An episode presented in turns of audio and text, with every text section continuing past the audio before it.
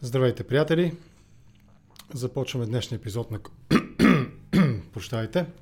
Здравейте, приятели, казвам. Започваме днешния епизод на Контракоментар. Днес ще разговарям с Мартин Димитров, рекламист. Често се шегувам на тази тема. Абсолютно добронамерено, разбира се. Човек, който умее да продава. Или още по-важното, умее да дава съвети на хората как да продават.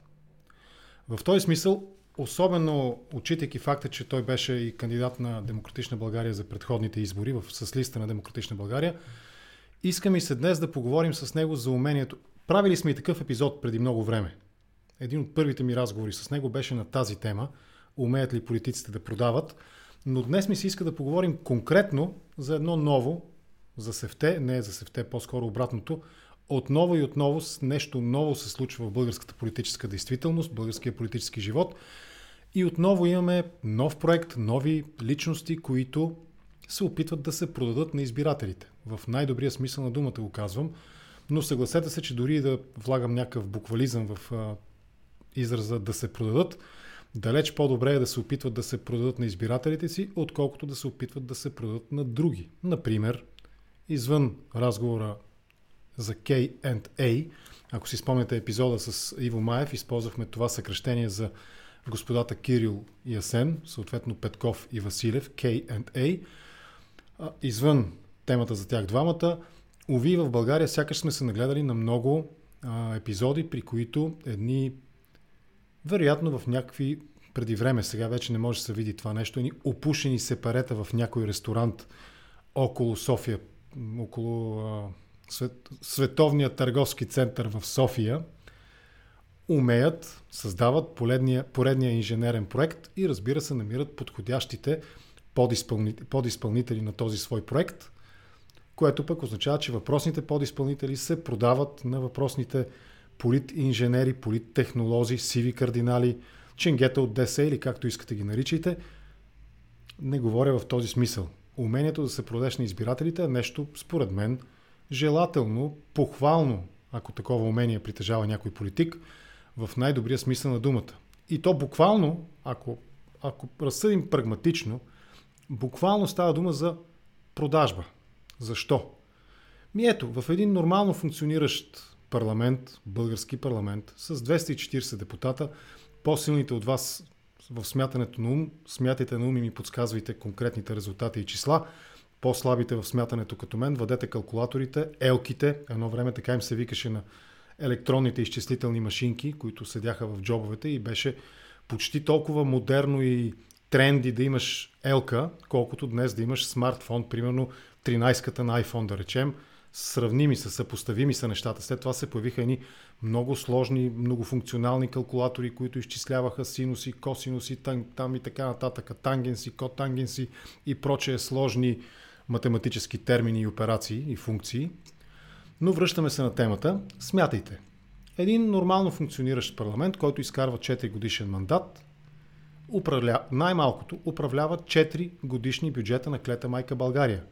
Колко беше бюджета? 30 милиарда дол... лева годишния бюджет? Нещо труда.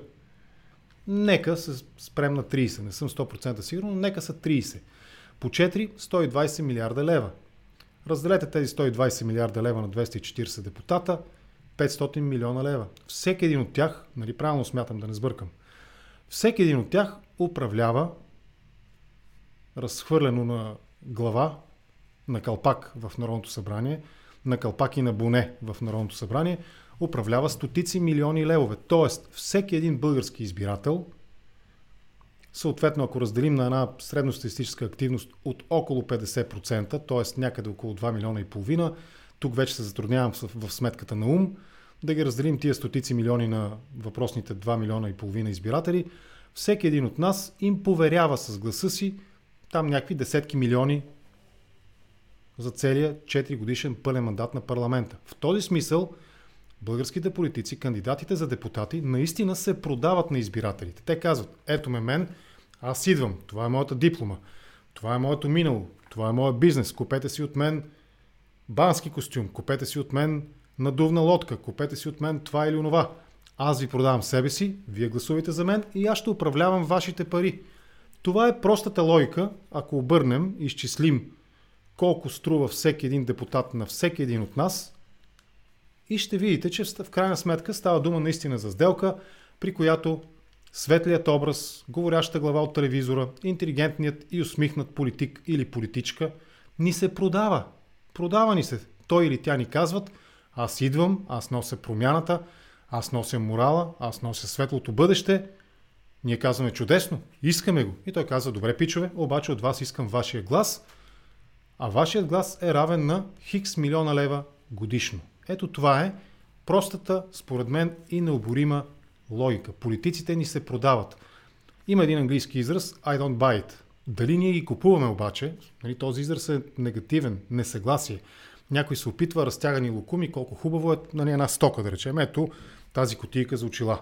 Колко хубава е тя, страхотна, предпазва, твърда, отваряш, нали, не ти щипе пръстите, някои котийки са много агресивни, хапят. Искам от теб по 5 милиона на година, за да я ползваш тази котийка. Дали ние ще я купим? Или ще му кажем I don't buy it. Та в този смисъл, когато политиците ни се продават от телевизионния екран, ние имаме пълното право да ги купим или да им кажем не купувам. Представям си, че това ще бъде разговора, рамката на разговора ми с днешния ми събеседник Мартин Димитров, рекламист, както казах в началото, човек, който умее да дава съвети на тези, които имат нещо за продаване. Ето го и него.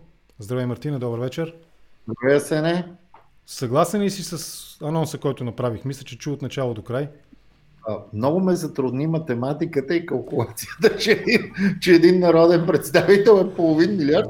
Видя ми се малко, малко пресилено и малко страшно. Ми колко е годишния? Е, сега, докато те слушам, ще го пусна в Google веднага на търсачка. Колко е годишния бюджет на България? Слушам те. А, някак си а, успях да си го персонифицирам и си представих, че на господин Лачезар Иванов, мозъка също се пада половин милиард и, и това малко ме, малко ме Не само на него, и на онзи прословут, ето сега, бюджет 21 година, аре, бюджет 20 година, че той е спорен 21 година. Да, да видим сега. То па сега тук па няма да има някаква... Ох, приятели, помагайте, вие сте... Да, да, слушам те. Харесва ми това ударно начало, където след твоето експозе проверява, проверяваш данните в Google. Това не е никакво срещу което се борим при работата с факти. Абе, не, не подсказват и хората тук, които ни гледат, не подсказват, но на мен ми се върти в главата, че някъде около 30 милиарда беше годишния бюджет на България. Това е нали, бюджета на Република България. 30 милиарда по 4 години, колкото управлява парламента ни. Всяка година се гласува бюджета, закона за държавния бюджет и така нататък. Тоест, тези 120 милиарда за 4 години ги разделяме на 240. Е, сега веднага ще го разделя и това нещо да видиш. че се пада по половин милиард на практика на калпак, не е ли така? А, горе-долу така излиза, да. И ако е половин да. милиард на калпак, значи за 4 години това са 250 по 125 милиона годишно. Значи ние, аз и ти, ако нали, ти беше кандидат, сега не знам дали ще бъдеш или не, не е и важно в смисъл на този разговор, ние гласувайки за някой, когато харесваме, дори с преференция, ние му казваме пич, тия 125 милиона ти можеш да ги управляваш. Аре, да речем, понеже гласуват 2 милиона и половина, те са по-малко там. 1-2 милиона. Ние, всеки един избирател им гласува на тези хора 1, 2 или 3 милиона, колкото там излиза сметката ни. Сега хората веднага ще ме поправят, нали, които, които ни следят в момента. Така че карат ми се веднага Виктор Благоев, а сене без вицове и математика. Затова ви питам вас, драги зрители, господин Благоев. Та мисълта ми е, ясно е, че нали, с гласа си ние купуваме депутата да управлява някаква крупна сума за целия период, ако мандата на парламента е пълен. Това е което исках да кажа. Хубаво е, но е, но е сложно и някак си е прекалено, а, как да кажа, равно, равно разпределено и всъщност абстрактно. А, много по-важни са в крайна сметка проектите, и да, които, и законопроектите, които народните представители искат да реализират, колкото и клиширано да звучи това. Смятам, че затова програмите трябва да бъдат по-прости и по-ясни, когато се представят и, и наистина да се знаят законопроектите в едно, две, три изречения, да могат да бъдат лесно обяснени на хората. Не мисля, че някой чете програми. Освен ако не иска да се заяжда.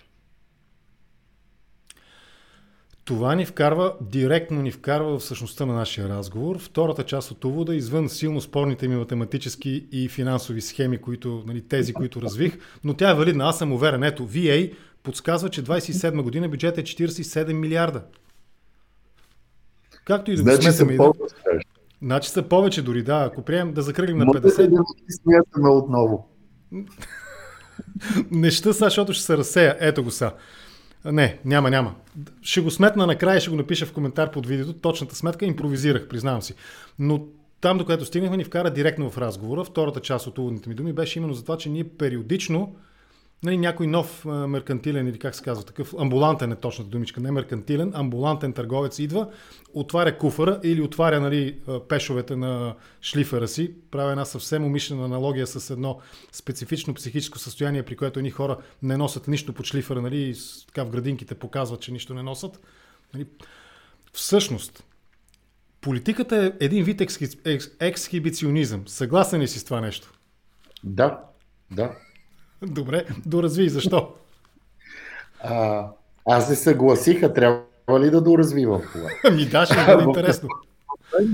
В крайна сметка зависи от а, а, как гледаме на почтенността. Да. Тоест дали я гледаме като искреност или като оголване. А, мисля, че заради социалните медии все повече я гледаме като оголване и, и наскоро ще направя една асоциация с Чичко Шлифер, както го наричахме по, по наше да, време. така беше, помня ги това. Да. А, тези хора изчезнаха. Не знам, ти си спомняш, по наше време имаше такива градски легенди в ексхибиционизма. Абе има ги още, трябва да ти призная. А, а, аз мисля, че изчезнаха и лично аз го свързвам с прекалената експозиция персонална на всеки един в интернет и в социалните медии. А, и, и някак си те ни научиха да гледаме друг тип, друг тип оголване, което приемаме като искреност, но не съм сигурен, че към днешна дата това са точните термини и точните определения. Смятам го в момента. А... Още ли? Доста, доста. Еми, ето сега, сметките са абсолютно верни. Значи, взима 4 Както милиарда. знаеш, съм обвинявал, че каниш гости, за да развие собствените си тези и да си сигурен, че има зрител в тяхно, в тяхно лице. А сега става същото, но е по-страшно, защото е с математика. 47 милиарда годишния бюджет за 20, 20, за 20, 20, за 20 година, разделено на 240 депутата, са 2 милиона. 2 милиона на кълпак. Абсолютно правилно го смятам. Така че това е положението. 2 милиона. Да, аз почнах да се обърквам в 2 милиона. Приблизително, закрилих малко нагоре. 1 милион 950 няколко хиляди. Добре, политиката е ексхибиционизъм в смисъл такъв или е разговане, или е искреност. А, Мисля, че Но... по-скоро искреността към днешна дата се възприема през ексхибиционизма, а не през искреността като, а, като вътрешна характеристика на индивида. В случая какво, политически така. А на какво се дължи това? Дали се дължи на средата, в която те се излагат, нали, раз, как се казва, разголват, т.е. без да искам да влеза в този нали, модус да критикуваме медиите ангро и анблок, нали, но би ли могъл един... Значи, може да бъде принудително разсъблечен, когато отсреща има един адекватен, мислещ и нормално, нор, задаващ нормални въпроси опонент, нали, домакин, не опонент, домакин, хост. Ако разсъбличането е необходимо и би било гаранция за, за искреност и почтенност, аз не мисля така. А, мисля, че пътя е малко по-различен вече. А, съвремието ни се случва в контекста на дигиталния империализъм, малко или много, и на неизбежното присъствие на, на социалните медии. Даже ще го кажа през моите две кампании, да. а, които минаха. А, твоята първа експозиция, кажи какво е толкова смешно. не дай сега, не дай. Не дай. Добре започна за двете кампании. Дай да не вкарваме преклено много еротика а, в разговор. Добре, не дай. А, социалните медии са първата стъпка на публичност. Вече да. не, не, не телевизията, не радиото и не са конвенционалните медии. А, това променя перформанс. А, защото ти се представяш на, на ниво разголване или на ниво искреност, както прецениш, спрямо собствената си преценка. Ти нямаш интервюираш, който може да да вдига, да вдига нивото или пък да го смъква, в твоето представяне. Единственото ти е твоя вътрешен компас и, и за съжаление лайкабилитито. Аз да, но аз имах предвид и това, че в крайна сметка, ако той е в една наистина трудна среда, в която трябва да говори адекватно и да отговаря на смислени въпроси, доколкото е в състояние, тогава той може да звучи искрено, дори да не знае нещо. Нали? Да кажем, и това просто не съм, не съм го знал, бе, не съм го чел. Ето аз, примерно, знам, че не мога да разделя а, 50 милиарда на 240 и после да го разделя на 2 милиона и половина избиратели, за да получа колко лева точно гласуваме. И си казвам. И тук, нали, ползвам си телефончето, смятам докато слушам и не ми излизат сметките, защото не внимавам в нали, кои бутончета натискам. Значи, това е искреността, за която ти говориш. Другото е да почне да дрънка глупости. И тук е другата, нали, как се казва, повратна точка в нашия разговор. Това дрънкане на глупости можем ли да го обясним именно през опита да се продадат на всяка цена политиците? То е, то е необходимост от много по- активна и динамична вербална експозиция. Защото ако да кажем някой гостува днес в телевизията и утре гостува в друга телевизия, това не е достатъчно. По повърхностното потребление на съдържание се увеличава и съответно той трябва да запълни и Фейсбук, евентуално някой друг медиен и комуникационен канал. И, и, и то става ефекта Хрущов. Нали, колкото повече говориш, толкова по-голямата потия ще кажеш накрая. Тоест, увеличава се прекалено много риска. А, а, по-лошото е, че средата не е критична и понякога глупостите минават абсолютно между другото. Е, сред, средата не е критична. Обаче, дали не е критична, защото струва ми се, през периодичното възникване, така, раждане на нови политически звезди, свръх нови политически звезди, а, ги зарежда царя, Борисов, първо Борисов като кмет, нали, после Борисов, после царя, после нали, Борисов като а, лидер на партия и няколко пъти поред премьер. А, ако щеш, дори може да се направи връзка и с а, м, събитията нали, след а, Виденовата зима. Нали, там имаше ни свръхочаквания. Този кабинет успя в крайна сметка обаче да постави България неотклонно на пътя нали, на м, интеграцията с Европейския съюз и НАТО, Алианса НАТО. И това е според мен едно от най- най-безспорните явления в най-новата ни история от 89-та година насам, поне според мен. Но възникването на тези свръхнови политически звезди автоматично ги зарежда с свръхочаквания. И сега това как, как да го помирим с това, което казваш току-що за принизените очаквания? А, аз не виждам към някого да има свръхочаквания към момента. Това се видя и от предишните резултати. Ако приемем, че по някакъв начин господин Станислав Трифонов се опита да а, представи през един по-популярен образ това, което направи Сакско-Бургоцки да. преди 20 години. А, вижда се, че резултата е над два пъти надолу. А, а, не мисля, че от времето на на изгрева на господин Борисов, което е 2009, още по-рано е царя, ние имаме прекалено голяма промяна и на контекста, и на средата, и на медийната среда, най-вече за това как се популяризира образ. И, и се вижда, че това не е само социалния разлом, това е причината за тези много по-малки резултати. Нали, царя взе почти 50%, ако не се лъжа.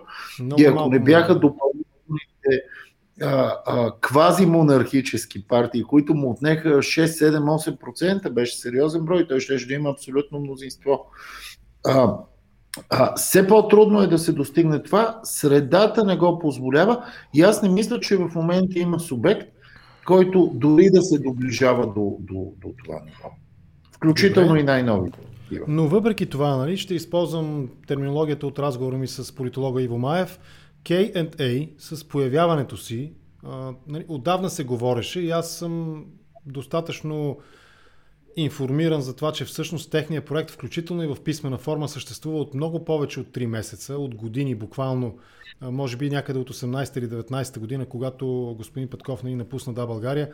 Може би от тогава в главата му тази идея озрява. Нали да се включи по този начин в политиката, но така не че след публичния анонс, малко след като стана ясно, че те наистина правят партия с Сен Юрданов, КНТ, светкавично социолозите им дадоха 8-10%. Това не е ли свръхочакване? А, не, не. А, от една страна нали, не съм говорил с Кирил, но е логично след като той е участвал в една политическа партия като Да България, а, да, това вече е заявка за, за интерес. Нали, нямам представа дали след това той е развил свой собствен проект подробно и колко време му е отделил, а, но, но и той, и Асен, когато не познавам лично, са приличали на хора с траен политически интерес. И, и, и възможността в момента да направят тест през служебното правителство им дава едно страхотно начало, според мен. 8-10% да. не мисля, че, не мисля, че е свръхочакване. Значи ние имахме едно много голямо емоционално изтощение през предишните два парламента както за участниците на сцената, така и за избирателите. Нали? Той е изтискване на, на емоционален ресурс. Значи дава се подкрепа там 2 милиона, колкото ти излезе последната, надяваме се тя да ти е точната сметка. 200 бе. 200, 200, аз 3 нули ги 5, така и 2 нули ги Добре. Добре. А, и, и, и липсата на развръзка демотивира. А, а, Кирил зададе м, позитивен тон на, на, на промяната като, като възможност. И това очевидно е приоритетно за 8-10% от избирателите. Да. Но въпреки това, продължавам трудно да се съгласявам с теб. Защо? Значи, 8-10% те са сравними с а, това, което Демократична България имаше на а, приюските избори, мисля. Толкова горе-долу бяха проценти, да да не сбъркам. Малко, ако не се лъжи. Около, да, грубо някъде там.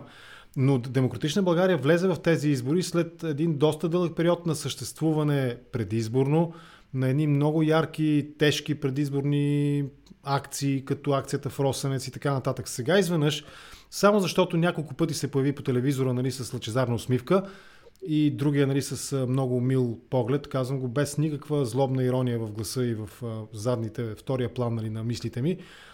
И двамата, и Василев и Петков, стартират, стартират с 8-10% очаквания какво очаква? Какво купува избирателя? Кажи ми, ето, ти си примерно, а, като член на Демократична България, с какво според теб те са не по-популярни, но сравними в момента по популярност с Демократична България? При условие, че вие си изприказвахте приказките, изтъргахте а, няколко микрона от зъбите си да обяснявате, нали?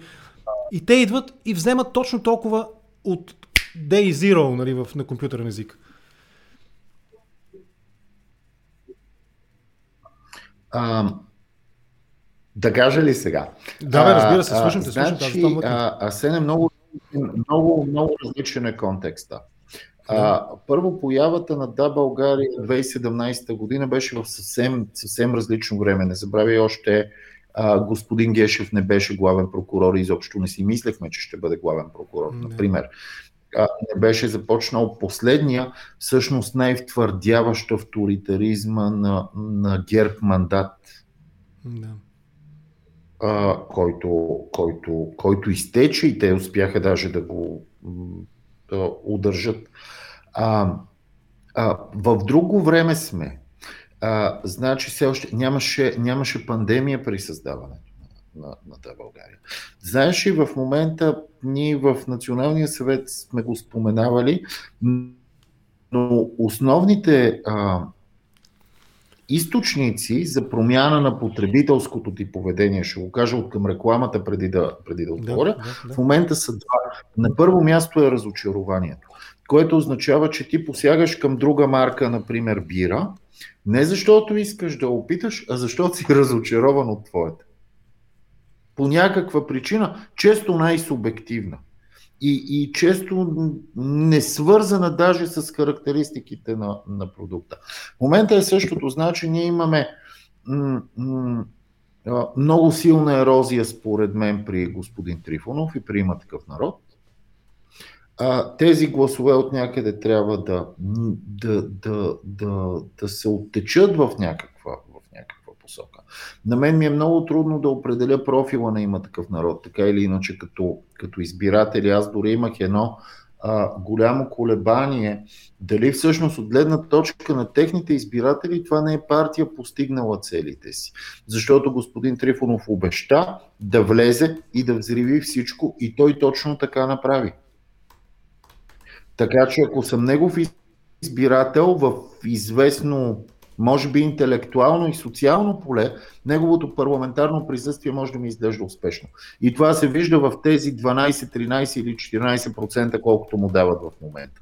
Но там несъмнено има ерозия, тя прелива а, и, и това са тези 10%. Плюс това очевидно има а, разширяване наляво.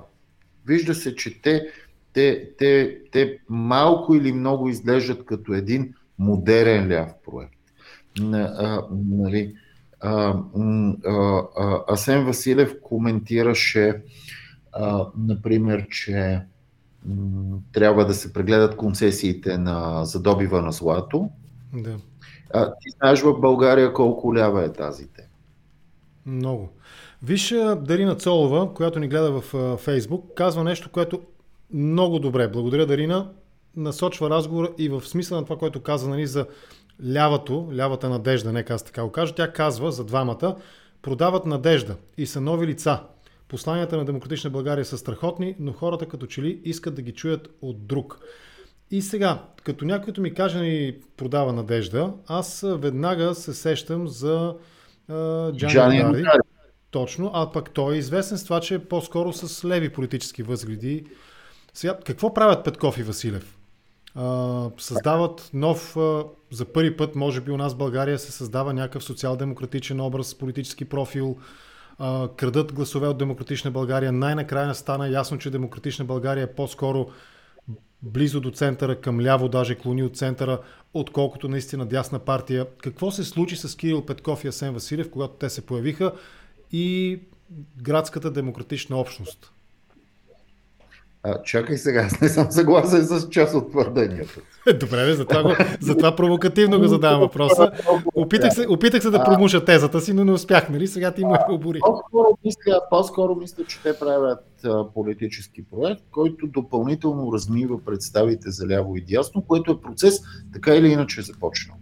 Той не е, не е български, той не е балкански, той не е европейски, ми в момента върви, върви глобално.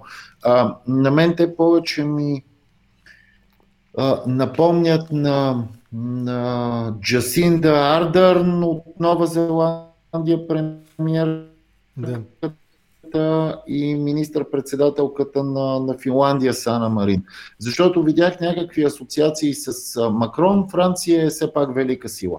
А, и нали, двете, да, и, да и, Джасина, и, Джасин, и, Джас, и Джасинда и Сана са леви. Едната е социал-демократ, другата е лейбарист. Да, но и, но и те са по-скоро в няма ляво, няма дясно мача. Нали, и, и, и, и техният успех даже според мен е в резултат на, на, на това размиване на представите, което лично аз го свързвам с технологичния бум и промяната на, промяната на економиката. Просто тези понятия не са толкова класически, както бяха преди 20 години, когато мобифоните бяха рядкост или там 20 и колко години. И нали, економиката беше много по-ясна и конвенционална. А, а, което каза госпожа Дарина на нейния въпрос, ако може. Дарина, Дарина, Дарина, Дарина Цолова продават надежда и са нови лица. Посланията на Демократична България, може би втората част от нейното, нейния въпрос или твърдение, посланията mm-hmm. на ДБ са страхотни, но хората като че ли искат да ги чуят от друг. А, а, вероятно, защото все пак има някаква м, умора. А, Демократична България вкара огромен емоционален капитал в промяната до момента.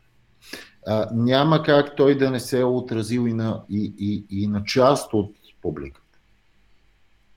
А, а, ние като политическа партия от една страна, да, България, ДСБ от другата страна, формирането на коалицията. Това е много трудно изиграване на матч. Много времеемко ти знаеш колко изтощаващо, колко уморително и, и, и за мнозина наши, мои съпартийци, доста мачкащо в най-буквалния смисъл на думата. Няма как тази умора да не намира отражение на лицата им и, и няма как свежеста да не привлича. Нарича се съдба. Добре, а, ти за първи път от нали, твоите колеги, приятели в Демократична България, за първи път чувам от теб, другите, ако са го казвали, е било много внимателно формулирано, че става дума за размиване на понятията ляво и дясно в политиката. Като казваш размиване, каква конотация вкарваш? Негативна или, или нещо, което е необходимо, неизбежно, такива са времената, нали, няма как, натам върви света, така или иначе. Да ти кажа, аз го обследвам повече през работата си и, и за мен е много по-ужасно, защото не мога да вкарам никаква конотация. Тоест не мога да го определя като негативен или позитивен а, процес, да. който те вкарва в неяснота. Това те вкарва в неяснота и в затрудняване на прогнозирането. Нали, когато не можеш да си изкараш ясно понятие, това добро ли е, не е ли добро. А, правилно ли е да се върви в тази посока а, или не. Според мен винаги е хубаво да има фундаменти и, и загубата на тези ориентири почва да, почва да, да затруднява.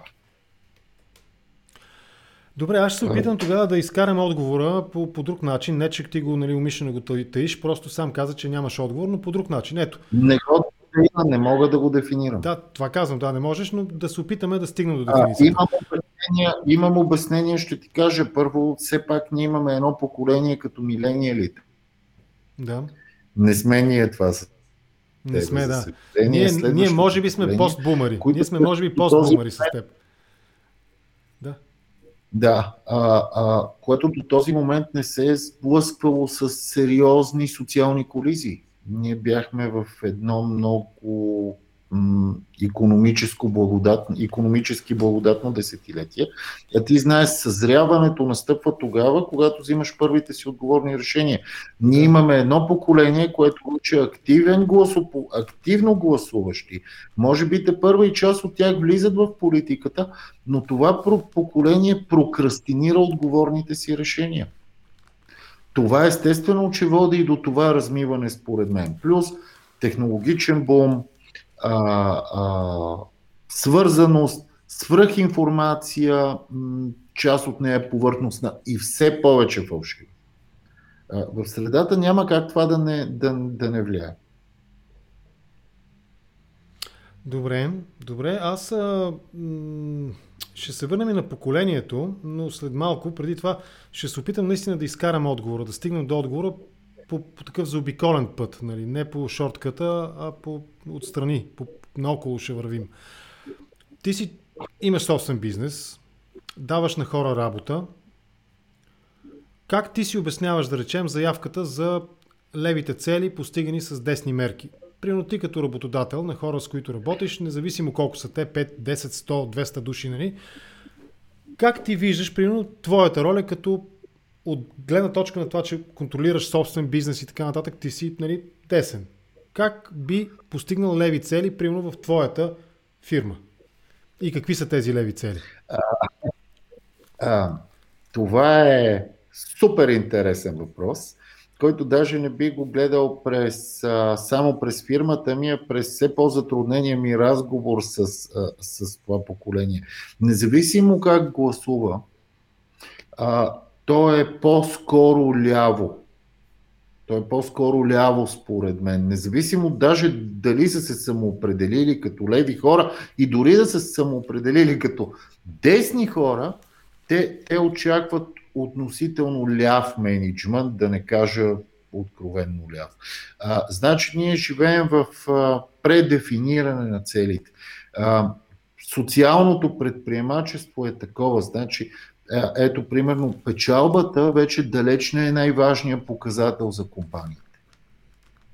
А, а, важни са осигуряването на, на комфорт, важно е осигуряването на скъсяваща се работна седмица, за което има економически предпоставки. Ако бъда, Но това може да бъде бъда... обяснено и с десни мотиви. Естествено, като работодател ти имаш интерес твоите работници или служители да са по-здрави, по-работоспособни, да си починали достатъчно, да са доволни от живота, да имат достатъчно пари и оттам да повишават качеството на труда, труда който полагат за теб и за който ти им плащаш. А, на теория е така, на практика изобщо не е така, защото демократизацията на процесите води до размиването на критериите. А, а, нали, а, липсата на авторитети и замяната им с инфуенсъри а, води до, до, до, до така, а, спад на, на класическата ти професионална репутация. Нали, дали си добър дизайнер и си учил академия или си трикаджия с, с научил две програми в а, интернет, а, при, при липсата на, на, на критика, публиката вече е загубила ориентир, кое е важното и кое е стойностното. Коя е работата, която си струва и която не си струва. Този критерий е размит. Не знам дали с моята дъщеря си говорих наскоро, тъй като тя рисува и с това иска да се занимава. А, всъщност и според мен е така, последните почти десетина години практически няма дизайн. А, това, което е а, тъй наречения хипстърски пекеджинг, и като ти кажа хипстърски пекеджинг, съм сигурен веднага какво си представяш. Обясни го, моля за да не си представям нещо грешно. Не, не, не. Това са всички онези опаковки с едни а, болт шрифтове, може и серифни, може и тия леко а, как като спортните или като както, кълбойските изписания, както, с мустачките, да, ни елементи. Се, как, това както съм... Не, да, слушам те, извинявай. Това не е точно дизайн. Значи това са а, парченца интернет. Събрани просто на едно място от един човек, а, който м- често аз виждам, те са композиционно нарушени. Но виждам колко много хора им се радват. което показва размиването на Точно критерии. както Самуил написа в една от последните публикации в сайта му Не новините, медиа номер 38 в България, на всеки участник там на някакъв uh, ивент, ивент на K&A, на който те ще правят не знам какъв хляб там, био, еко, глутен фри, не знам какво си хляб нали ще правят, на всеки участник ще да бъде раздадена biodegradable турбичка с friendly print на нея. Такова, нещо такова ли имаш предвид под? Хипстърски пекеджинг. Имам, да, да, имам предвид такова. Това е а, Кирил и Асен, особено Кирил покрай да, да запазим корал, той има опит с каузи, го казвам да. в положителна. Извинявай, най-положителна конотация. Да. А, мисля, че при тях каузите ще бъдат а, силно застъпени, но може би това е политиката на бъдещето. А, като ме, ме попита за менеджмент, аз го казах вчера на един мой много близък приятел, смятам, че терапевтите са лидерите на бъдещето. Тоест тези, които не, не, а, не задават критерии, тези, които не задават изисквания и тези, които не задават посоки, а тези, които имат добича търпимост и, и, и така огромен емоционален ресурс да изслушат визията на неподготвените. Добре, ще се, ще, оттам ще продължим. Някои да бъдат тъжни свидетели на нейното прилагане. Но това е, но това е а, субективно мнение. Крайно, да. За неподготвените ще поговорим сега. Пешо стачката най-накрая много съм благодарен. Ето, той разсея, математик се намесва в разговора, той разсея всички съмнения с следното изречение. Значи, при 49 милиарда бюджет и 2,5 милиона избиратели, това, излезе е, това? това са 20 000, 19 600 лева чек с бюлетината. Но това са 2,5 милиона избиратели при 50 и кусор процента активност, от която почти половината гласуват за партии, които стават под чертата. Тоест, реално тези, а, колко бяха там, 16-19 хиляди. Чакай на последните избори, колко бяха тези проценти? Сигурно не знам бяха дали 47, 47, 47%. Активност, от която няколко там колко. Не е важно. Мисълта ми е, че със сигурност това са повече от 20 000 годишно, защото имаш партии под чертата, имаш mm. не подкрепям никого гласове и така нататък. Тоест, реално за 4 годишен период всеки един избирател дава чек на, на, на кандидатите, за които гласува, не по-малко от 130, 40, 50 хиляди лева. Не по-малко. Да, нещо такова го смятам аз. При 20 хиляди годишно, 80, 80 хиляди, нека са 100 хиляди. Нека са 100 хиляди. Значи, гласувайки за депутата, който е да той, ние му даваме чек за 100 000 лева годишно да управлява за този 4 годишен период, ако мандата на парламент е пълен. Сега да се върнем нали, на темата за неподготвените. Това размиване, за което говориш, то не подготов... липса на подготовка от страна на тези, които размиват ли е, или е липса на подготовка от страна на тези, които позволяват очертанията политически да се размиват пред очите им от трети лица, от трети актьори, или и двете, комбинация от двете? Не, този контекст има нещо, макар да съм от друга политическа сила, да. нещо, което много харесвам в Кирил и Асен. Да. И това е натрапването на академизма.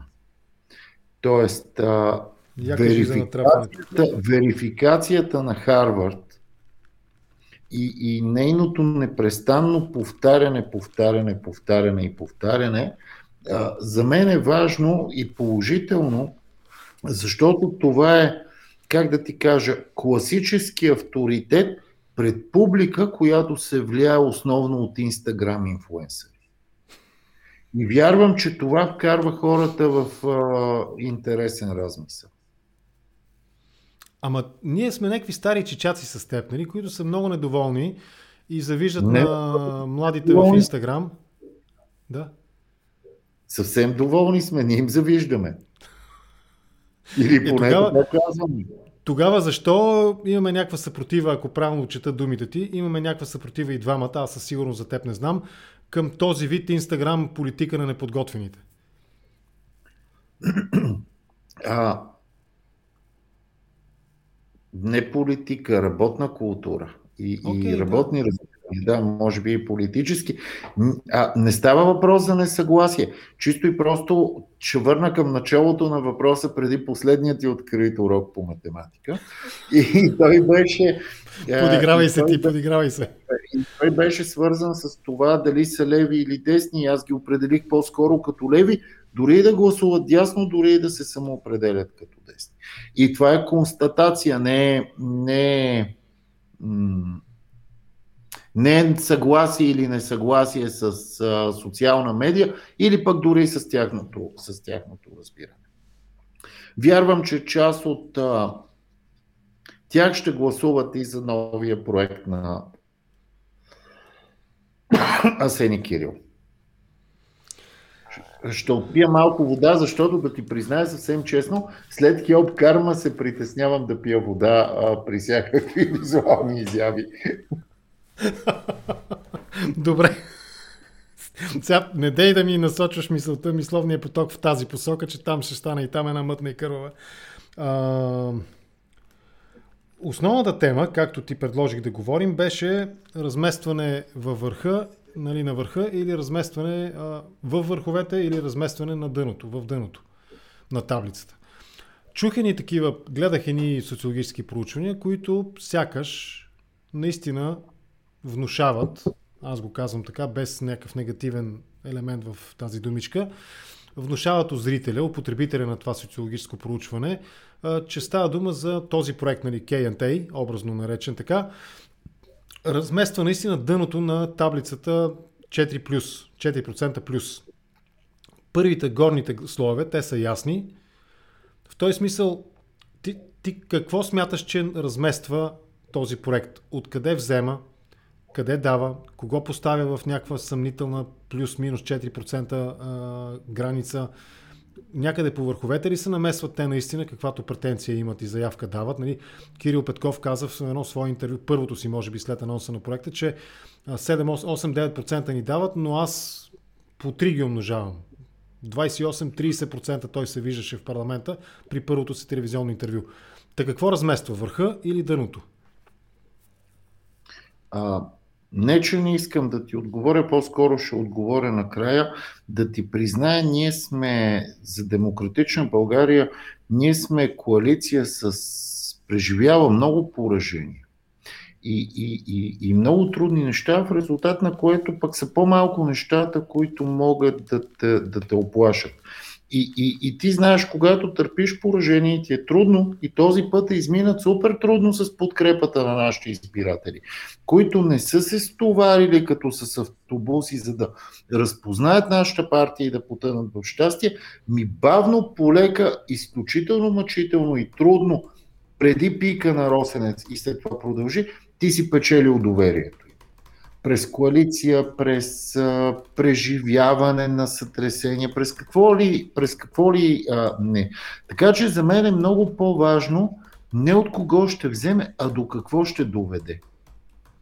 А, истината е, че този проект ще има огромен смисъл, ако доведе до развръзка.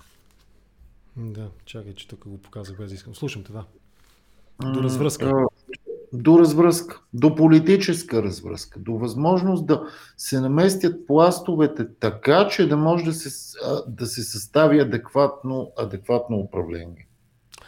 А дали отиват към развръзка нещата? Сме, а, виж, че ние всички ние вкарахме огромен ресурс в детронацията на, на, на Борисов. Да. Нали, емоционален и вербален, и епистоларен, и протестен, и, и, и какъв ли не. И, и в момента ние сме свидетели на, на, на обърканата ни среда от неговото дълго управление. Всъщност. Няма какво да се лъжим, това са последствия. Това са последствия. И ние като си говорим, аз нали, не знам дали съм ти го споменавал, българските милениали, аз ги наричам милениали ГЕРБ, не защото са от ГЕРБ, а защото те са формирани при ГЕРБ, да. в контекста на, на, на, на това управление. И все пак тези години, които са малко или много форма на късометражен комунизъм, да не са 45, но са достатъчно дълги, а, особено в тяхната а, самозабрава последния мандат. Да. Нали, последния мандат беше най... такъв най... А, Открояващ се. Искам да, най-откроява се. Няма как това да не е оформило някакъв и политически, и ценностен, и, и какъв ли не мироглед на, на, на тези господаватели. Те поради това се обърнаха първо към Слави. И, и, и ще бъде страхотно, ако промяната продължава, каквото е името. Аз имам едно шеговито име за проекта, само ще го вметна, и то беше Има такъв асен. А, а, за, да, за да влезе и втория човек от дулото в, а, в разговора повече. Това беше моето шеговито име за тяхната партия, но вярвам, че а, ако ще се види дали имат роля, надявам се да, Иначе мисля, че а, големия плюс е, поне според мен, знам, че изглежда болезнено, но големия плюс е, че най-накрая се размива представата за това, че демократично е дефинитивно дясно или център дясно.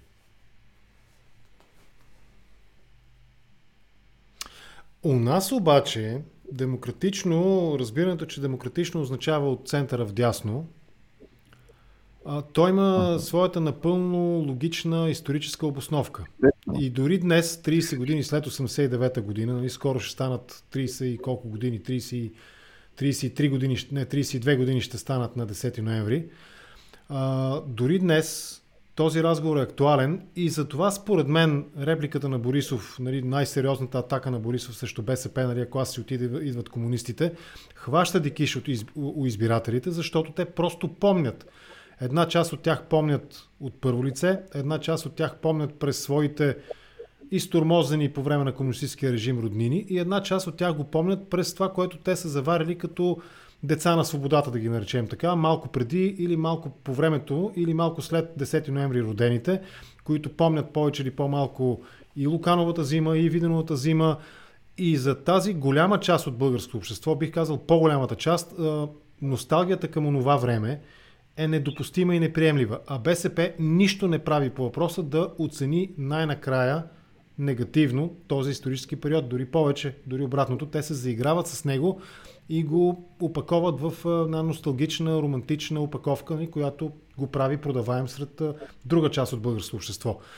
И по тази причина е разбирането според мен, и това коментирай, че демократично означава, тъждествено е с център, вдясно от центъра, политики. И а, ще започна с доброто. И, да. и факта, че това в момента се размива, означава, че може би ние най-накрая сме подготвени и най-накрая има хора способни да направят качествен генерационен трансфер. В смисъла на истински, в смисъла да. на, на, на реален, не на, не на инсталирани млади, а, а, както беше. Ние имахме, а, ами да, да, ние имахме м- едно, едно според мен затруднение, което при нас дефектира. Ти знаеш, до преди няколко години соцносталгията беше тренд в цяла Централна и Източна Европа. Да. Тя имаше три особени измерения. Нали? Освен пазарното, както нали, тук се появиха кремвирши като от едно време, така и да. в Полша се появиха кремвирши като бирата, време. коя беше също е като от едно да. време, нали? Да, и, и, и всичко някакси стана като от едно време. Това беше а, романтичен търговски прочит на, на, на комунизма, според мен доста опасен, но имаше югоносталгията в този момент се случи по различен начин. А си спомняш политическата експозиция на това, всъщност това бяха тези години, в които се формира альтернатива за Германия в бившите ГДР провинции. Да. Нали не бъркам темпорално време? Мисля, че не. Мисля, че не. Аз се замислих за альтернатива за Германия, но...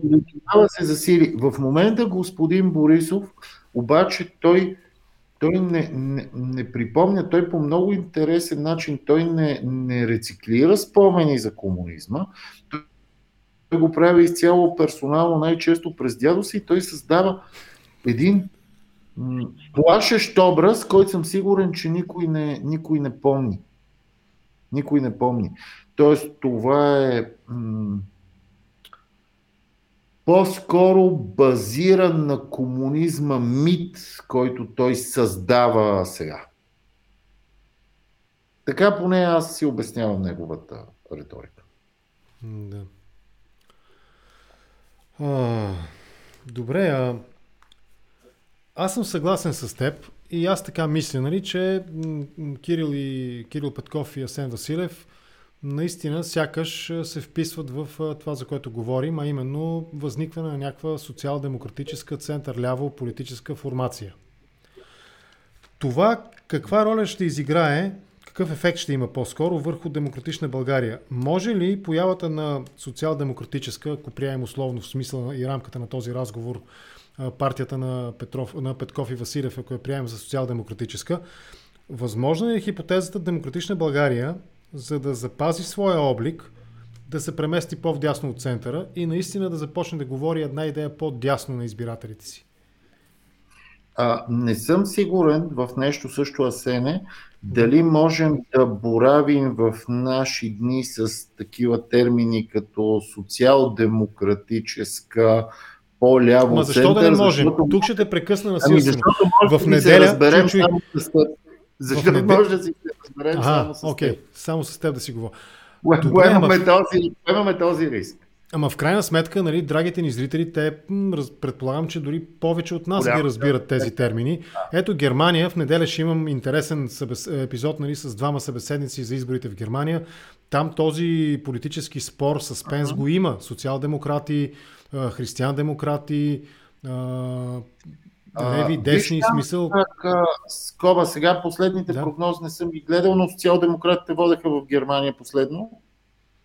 Да, да, мисля, че този Шолц, как беше Шулц, Шолц, той има реални шансове да, да стане канцлер. Виж колко бързо се обърна тренд. Дори в една много голяма страна, която, макар аз да имам определени резерви, е доволна от Меркел.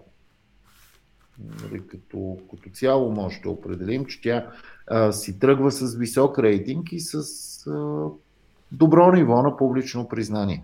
Тоест гарантира си нещо, което примерно господин Борисов би мечтал, максимално достоен изход нали, от, от политическата сцена. И, и въпреки очевидното одобрение за нея, социал-демократите много силно и много неочаквано а, се вдигнаха нагоре, което показва, че може би има вълна. Но пък в Европа в момента всички се търси много. Значи ние от една страна се търсим като съюз, отделно в съюза се различните страни търсим себе си. Което е съвсем нормално. Затворихме се, влязахме в сравнение само един с друг. Ние изгубихме състезанието с света покрай, покрай пандемията. И, и нали, някак си тя разклати едни а, а, устой на континента в последно време да се развива като туристически корентиерско място. каквото, каквото то всъщност се беше превърнало. А на БСП как се отрази този нов център-ляво проект? Ще ги избута още по-вляво-вляво, ще ги прати в едни тяхната естествена, напълно естествена, тежка посткомунистическа същност. Какво мислиш? Не мога да го преценя и ще ти кажа защо. Да. Защото ти си спомняш, че господин Парванов, когото всички много обичаха в БСП, си направи партия и гнева на левия електорат се стовари върху него с зловеща сила. Ама той успя Но... все пак, влезе в парламента, неговата партия имаше там, нали, Калфин беше министър и така. И така Както сега, страхотно. страхотно. А, нали, а, това е малко като след цял живот работа да си купиш кода на лизинг. нали, очаква се повече. след, се... след 15 години чакане нали, в а, мототехника. А, а, не мога да преценя, все по-трудно ми е да идентифицирам а, електората на БСП. А, не мога да преценя тази партия дали не се свива заради своето лидерство или просто се свива не, не, не, не мога да си обясня процесите. Да. Да, Наистина, Корнелия... Не е тя. Ти виждаш, че тя върви надолу и, и върви надолу с всеки един следващ избор. Да. Тоест, не знам сега, ако още върви надолу, дали това е заради промяната продължава или защото то просто е тръгнало по-надолу. Сега ще вкарам един футболен футболна метафора. Корнелия Нинова за десните избиратели е това, което е Батков за армейците, за тесекарите и това, което беше Лупи за левскарите. Съответно, нали, в ЦСК и в Левски двамата. Съгласен ли си, че е нещо такова тя? Тоест, Корнелия Нинова в политиката е това, което бяха Батков и Александър Томов Лупи в, в футбола. А, тя направи максимален опит да се приобщи към ето както беше онзи мой текст, към тъй наречените протестни партии, каквото беше, беше определението. А, може би даже до някъде, до някъде успешно. А, но ми се струва, че те тичат след събитията. Така че не, не знам как, как ще им се отрази проекта на Кирил Ясен вероятно ще се отрази от прогнозите, които сме гледали. Най-вероятно той ще вземе а, гласове и от БСП. Добре, а за тези, ти ги нарече инсталирани млади, аз не знам дали сред тях постави... А, това са, ами примерно господин Борисов, да кажем 2009. нали, това не е, не е реален генерационен трансфер политически. Той, той не беше сега... толкова млад, 80, 2009 не беше толкова млад, нито път 2006 когато стана кмет беше първа младост, но да речем Милен Велчев беше според мен един такъв именно инсталиран млад. И съвсем умишлено го вкарвам в разговора, защото нали, днес, благодарение на... Аз го видях на стената на Виктор Димчев това нещо, после намерих оригиналния клип и го пуснах нали, на собствения, собствения си профил. Милен Велчев през далечната, коя беше година, кандидат за народен представител, казва, цитирам дословно, в момент на криза, във време на криза, а, чай сега да не, да не си измислям все пак, левите и десните няма място, няма време, по време на криза, казва той, няма място за лява и а, дясна политика. И сега това отново ще те върна в самото Това само да попитам, за да се ориентирам времево. Това е по време на тройната коалиция или при първото не, не, не, при първото, мисля, че при първото... И то много лесно така да се говори, тогава нямаше криза. Но Милен Велчев от тогавашната 2000, коя беше? 2000, да не сбъркам сега годината, нали, първите избори на НДСВ, при, при първите избори на НДСВ, тогавашният Милен Велчев, той е сравним с част от сегашните млади политици, нови политици, нали, независимо на каква възраст са новите, които казват горе-долу също. Сега сме в криза и няма място за леви, за леви и десни политики. А, значи, а, криза е спекулативна дума по Нали, не съм гледал това изказване на Милен Велчев, за щастие аз не го и помня, но доколкото си спомням след управлението на господин Костов, беше една стабилна държава с положителна перспектива и ясно зададени хоризонти, цели и приоритети. А той дойде при истинска криза, да. Той на каква криза е попаднал, идвайки от Нали, няма, а, няма, няма сега и да не говорим, че тогава беше време на едно а, мобилизирано в колективната си цел и мечта общество. което върви в една посока, независимо от междуличностни и дори социални различия, които тогава също не бяха малки. Така че той Милен Велчев получи така добра заготовка. Комитата ни подсказва тук, Константин Павлов, здравейте, кмете, добър вечер. От изборите 2009 година е клипа. По мой спомен НДСВ взе тогава около 2%. По негов спомен е от 2009. Някъде там, в този период наистина. Е, но е, няма значение. Не, не е 2001, да, но ето сега и Дарина Цолова отново се намесва. Когато Милен Велчев дойде с Симеон II, а, криза вече нямаше, Костовото правителство не беше ляво. Един много добър акцент. Във време на криза идва Костов, след Виденовата зима, нали, страхоти, чудеса. Тогава не чухме няма място за леви и десни политики. А, от гледна точка на, на економиката, аз а, и като частник, и като лични разбиране, и като рекламист съм категорично десен човек. Нали, там а, това, е, това е личното ми, а, личното ми а, разбиране. И, и да, мисля, че те работят по-добре в трудни времена и в кризи, защото могат по-категорично да приоритизират. Най-малкото. А, в момента ние имаме едно затруднение поради множеството каузи, инициативи и проекти. А, е много трудно да приоритизираш кое да ти бъде фокус. А не може всичко да ни е фокус. А, вярвам, наскоро си говорих с един, а, с един приятел, че може би трансформацията ни ще започне добре и ще се случи тогава, когато сме абсолютно наясно какво искаме да вземем от настоящето, без да го променяме, та да знаем да променим всичко. Нали, тоест да видим кои първо са фундаментите, които искаме да запазим, преди да, преди да правим дълбоките, дълбоките промени. Още нещо ми избяга, докато те слушам. Защо сравни... Какво подсказа купитата? А, е... а, да, той аз го цитирах, да, да, аз го прочетох, да, че през да. 2009 година по негови спомени и около 2% вземат НДСВ. А, ма, доста по-рано ще върна в разговор, но все пак ми се иска да не избягаме от тази тема съвсем.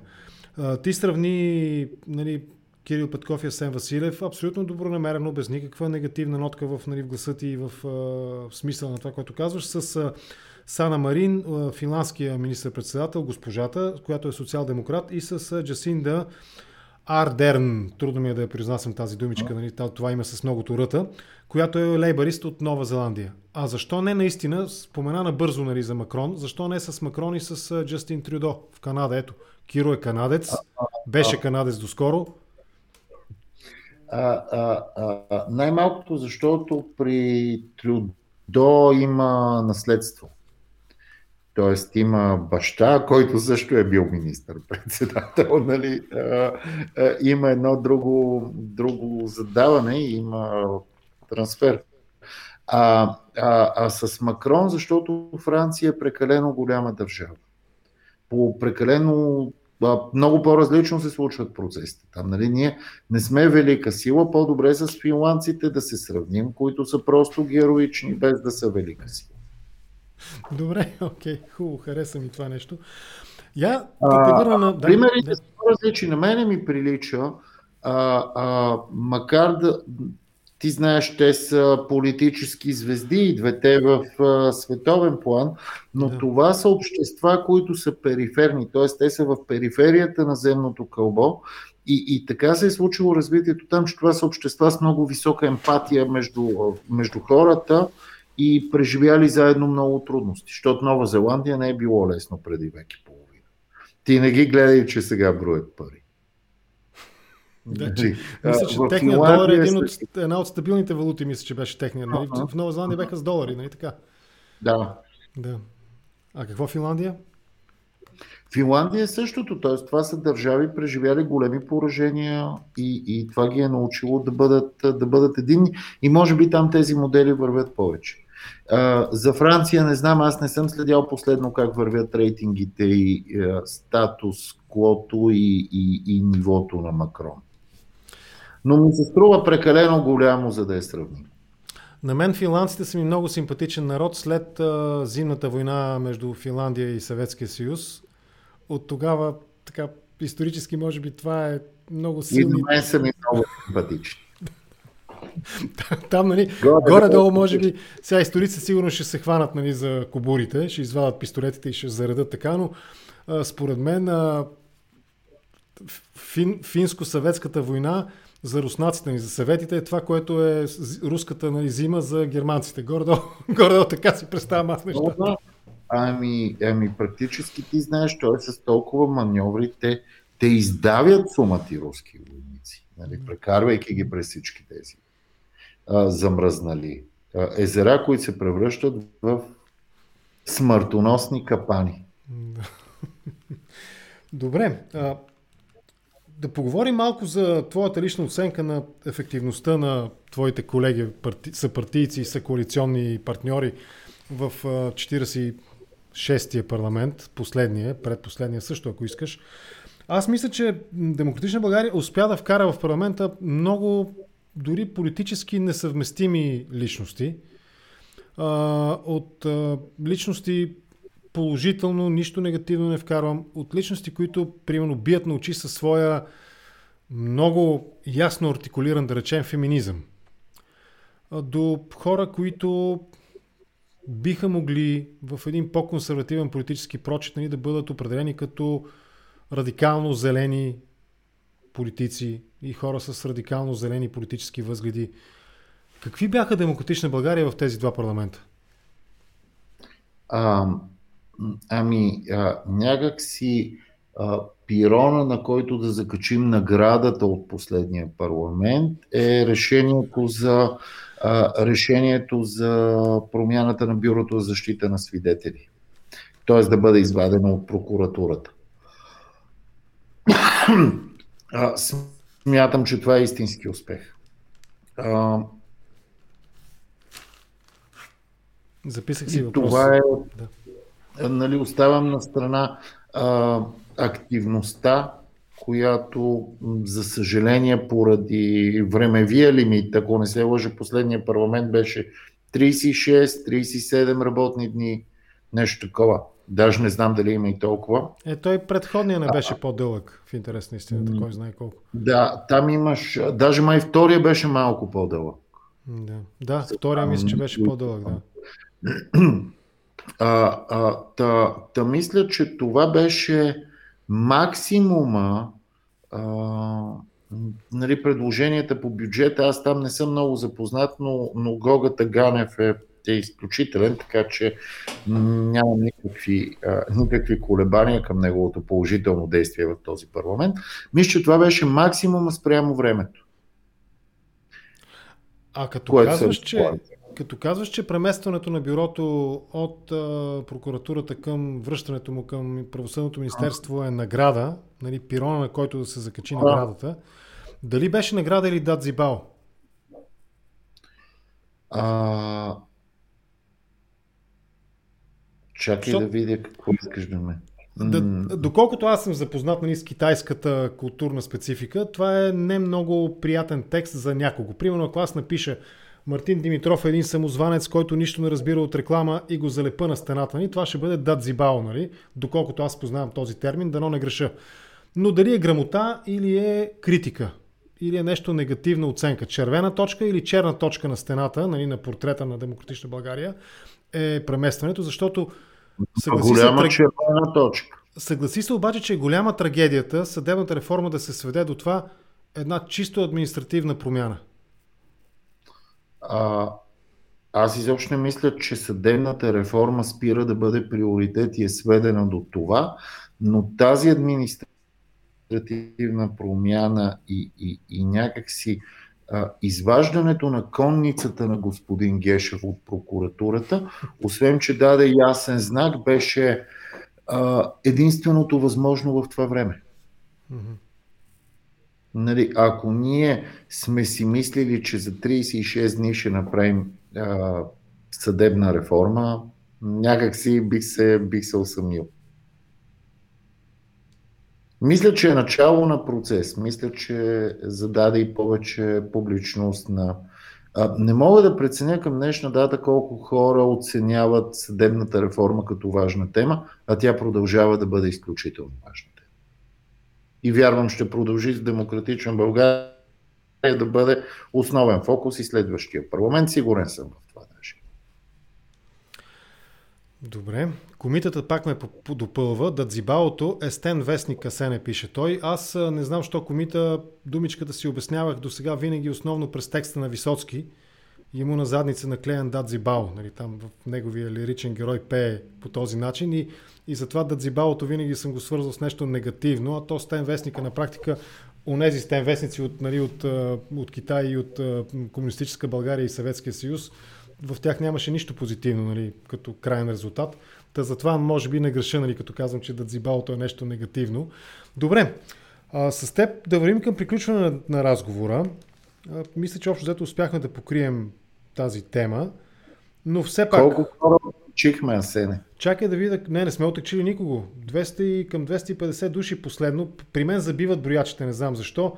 210-12 души гледат в YouTube и още 50 на 6, не знам колко са в момента в Facebook. Забива ми брояча периодично днес. За щастие забива брояча, а не връзката с теб, и тя е сравнително добра. Ти се опита да вкараш някакъв позитивизъм, нали, някакъв нещо позитивно в а, въпроса ми, да отговориш позитивно на въпроса ми какво разместват Кирил Петков и Асен Василев дъното ли разместват или наистина се целят във върховете.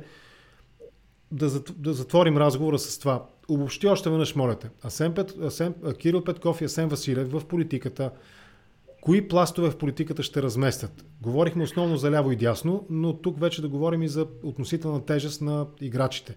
ГЕРБ набират сила, поне според няколко социологически изследвания напоследък. ГЕРБ БСП... набират стабилност. Това е плато набира стабилност. Окей, добре, това е достатъчно а, за тях. Борисов и, пак ще удари в градите, аз победих, нали? А, като го отнесеш, а, че 24% мислят, че в момента им дават, при под 50% гласували, това е 10-12% извадка от населението. Дето се вика административен апарат ако го обърнеш. Така ми изглежда. Нали, стабилни, са, стабилни са като партия, но мисля, че ако тръгват в посока промяна на партията си, има много, много, много път да извървят. А, не ми се иска да коментираме тези очевидните неща, които излязоха и в проучванията, че, а, че а, нали, Майя Манолова е поставена под риск. А, аз съм човек, на когото лично Майя Манолова не, а, не ми попада в топ 100 хиляди, нали, като, като цяло, а, но, но мисля, че поставянето под риск на дефинирал се като демократичен играч не е добре. И тук не става въпрос дали харесвам Татьяна Дончева, Майя Манолова или, или който там. Не мисля, че е добре за момента, не мисля, че е добре да, да, да имаме, как да кажа, а, тъй наречена протестна партия, поставена под толкова висок риск. Ти Именно защо? заради това. Да. заради това си мисля, че не се случи той Христо, ако не се лъжа, го беше коментирал преди няколко дни. А, мисля, че сигурното развързване на възела беше предизборна коалиция. В момента сме в несигурно развързване на възела, така че ще видим какво ще промени. Ама тя е невъзможна. Тази предизборна коалиция, колкото и нали, да искам да симпатизирам на Христо Иванов специално в тази теза, тя е невъзможна по една много проста причина. Демократична България няма полезен ход с подкрепа за Радев, категорично, по една проста причина. Това ще бъде сериозен разкол сред избирателите на Демократична България. Бъди сигурен, подписвам с две ръце и два крака и с усташа захапа на химикалка да се подпише, ако трябва. А, от друга страна, Демократична България сякаш няма толкова силен ход. Поне на мен не ми е ясно. Чувам някакви откъслични интервюта напоследък, вчера и днес нали, по телевизиите, на хора от Демократична България, че щяла да има свой кандидат. Аз не знам кой ще е той. Лозан Панов, Асен Генов и Манол Глишев, нали, не знам дали обсъдихте нашата кандидатура с Манол Глишев. Ние се номинирахме сами, се предложихме. Трябва да го обсъдите на вашия национален съвет най-сетне и да, да ни кажете. Не да... национален съвет, където ще разглеждаме всички кандидатури. Но сериозната част на въпроса е Демократична България няма как да е в коалиция с Кирил Петков на съвместни избори с президентските и парламентарните, нали, при условие, че Кирил Петков и Асен Василев подкрепят безусловно, категорично а, своя доскорошен принципал, президента Радев. А, ние винаги го гледаме. Да, аз а, чух подобни коментари, чух и критики как а, нали, а, евентуалното ни отваряме не към предварителна коалиция, нали, колко голяма грешка и как не трябва да се прави. По принцип, знаеш, а, тъй като ти много добре и по-рано описа м- а, как да кажа, хуманитарната еклектика на нашата група. Ти каза, там има един... А, Я преведи какво съм описал, че не ми стане. Там, има, там има една феминистка, там има едни хора, които са по-консервативни.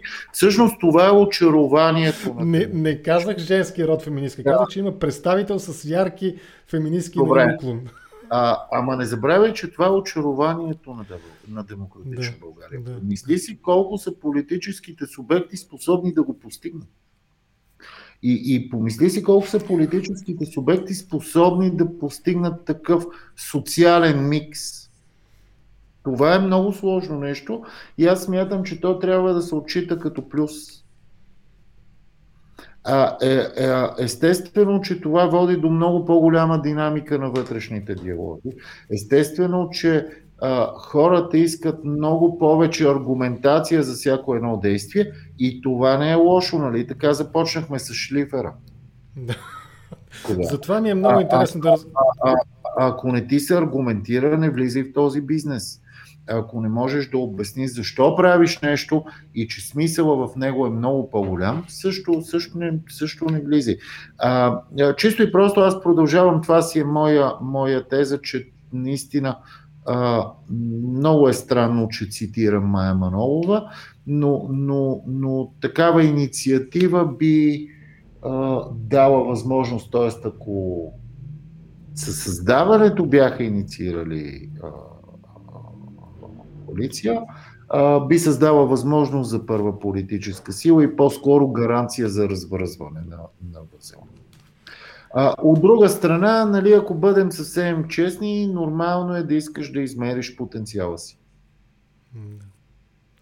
За Нека бъдем харесва... честни, както казваме ние в една наша реклама на една бира. Да, затова ми харесва да разговарям с теб, защото глупостите, които приказвам, ти ги обличаш в много красиви фрази, като хуманитарна еклектика и като социален микс. Нали, аз съм описал демократична България, аз съм описал хуманитарната еклектика и социалния микс на демократична България. Ама не, не, като го кажеш така, не звучи не хейтърски. Наистина го казвам с плюс. Но мисълта ми е, че като го кажеш така, то вече не звучи хейтърски. Вече... някакви определени нива на самоирон.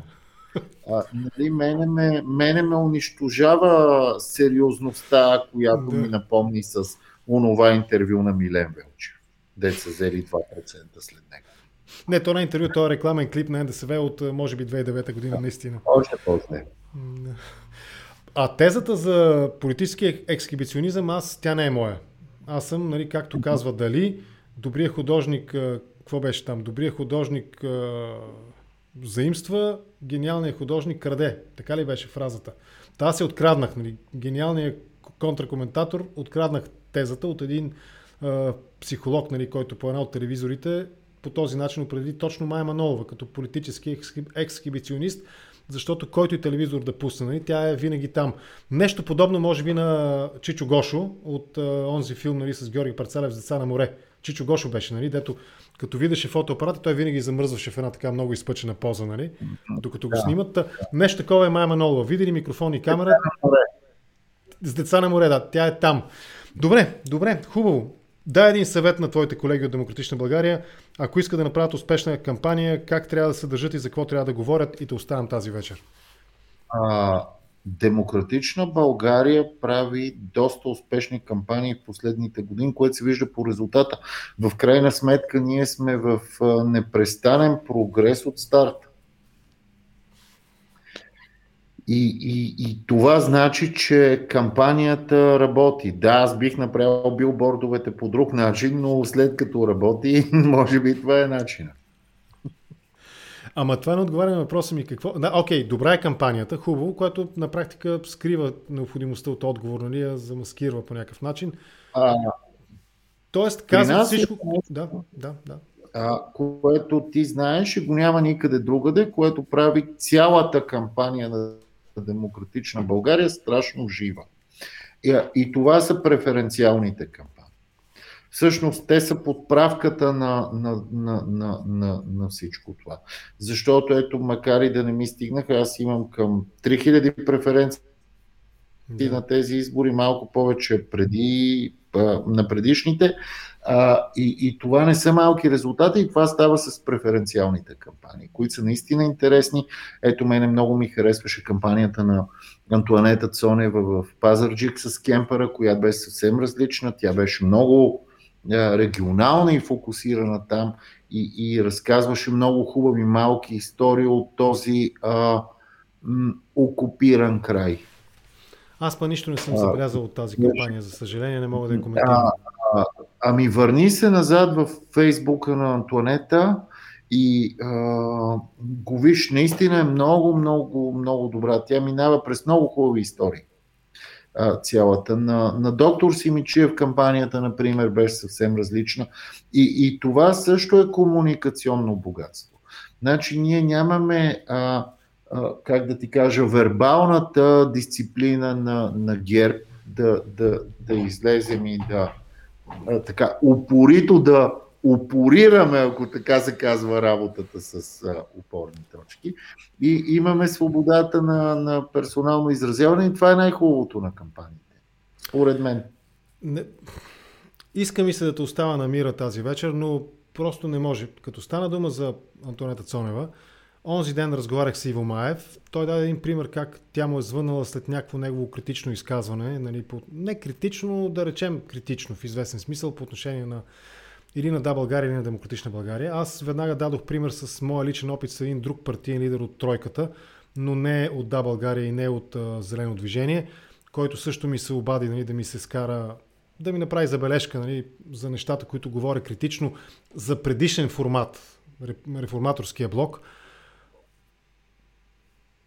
Сега тази успешна кампанийност, нали, тази вътрешна демократ, така, демократичен процес и плурализъм, вътрешно партиен, как се съчетават с един такъв външен образ на изключително нетолерантна електорална среда и партийно-функционерска среда?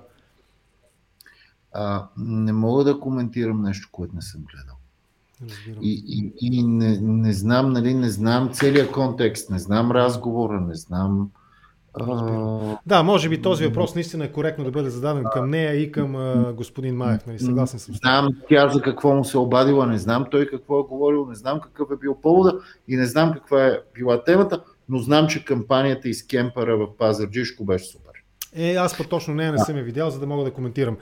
Ами, айде, Последно... аз ще видя онова, което е казал, а ти виж кампанията да, и ще става, видим кое е Става, да, става. Е, затваряме разговора с този въпрос.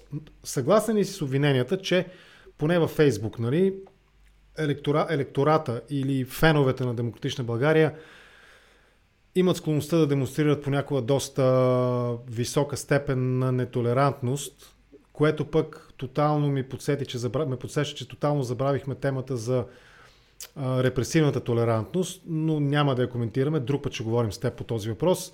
Наистина ли са нетолерантни феновете на Демократична България?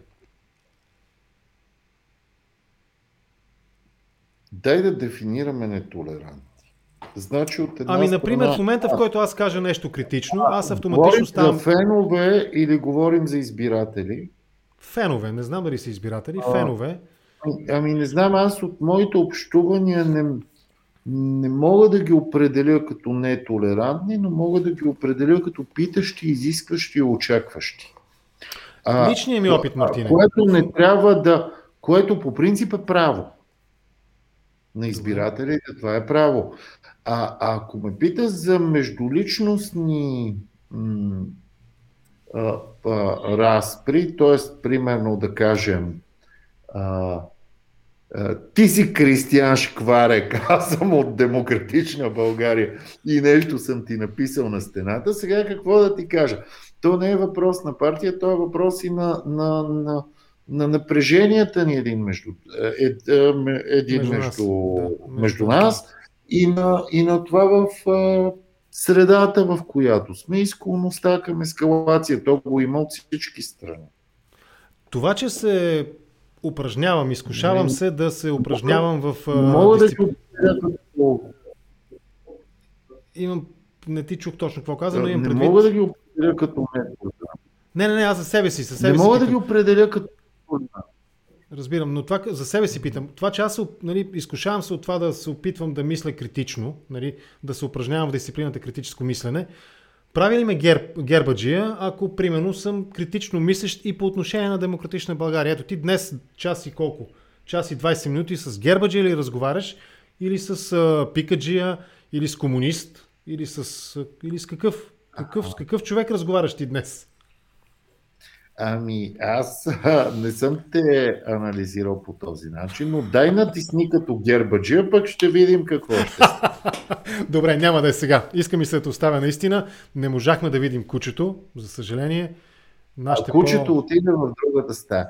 Между другото се приседих, ма 7 ми остава време, то, нали, е, то е Уелско Корги и, и много искам да му направя страница във Фейсбук Тревор Коргито консерватор, което всъщност да показва на нашите консерватори, че той е истинския консерватор и да Ама коментира давай, давай, теми. Еми, мързи ме. Аз най-накрая ще прочета къде е? Не мога да я видя книгата в момента. О, няма да мога да извада, защото ми е надолу под 10 на заглавия други. Човекът, който обича кучета. Човекът, който обичаше кучета. Да, ти ми я препоръча, започнал съм да я прочета, да я чета. Тя е дебела, аз съм някъде като... Кой беше? Плюшкин ли беше? Някой имаше един герой, който държеше на 18 страница отворена книгата си на нощното шкафче, защото нали, създава така усещане за нали, ето този човек чете. Та гордо аз не съм на 18-та. Някъде около 118 страница съм, не съм сигурен точно къде. Но като я прочета, ще обсъдим някой път с теб, да направим един, тако, едно ревю на книгата. Добре, Мартина, да приключим. Тук беше ми изключително интересно. Благодаря ти много за поканата и до скоро. До скоро, да, благодаря ти и аз. Наистина ми беше изключително интересно да разговарям с теб, малко да разсеем напрежението и да поговорим по-свободно и по- без напрежение да поговорим по политическите въпроси. Благодаря ти, лека вечер. И поздрави, поздрави на истинския консерватор Корги. Чао. Предавам. Айде, чао, чао. Чао, чао.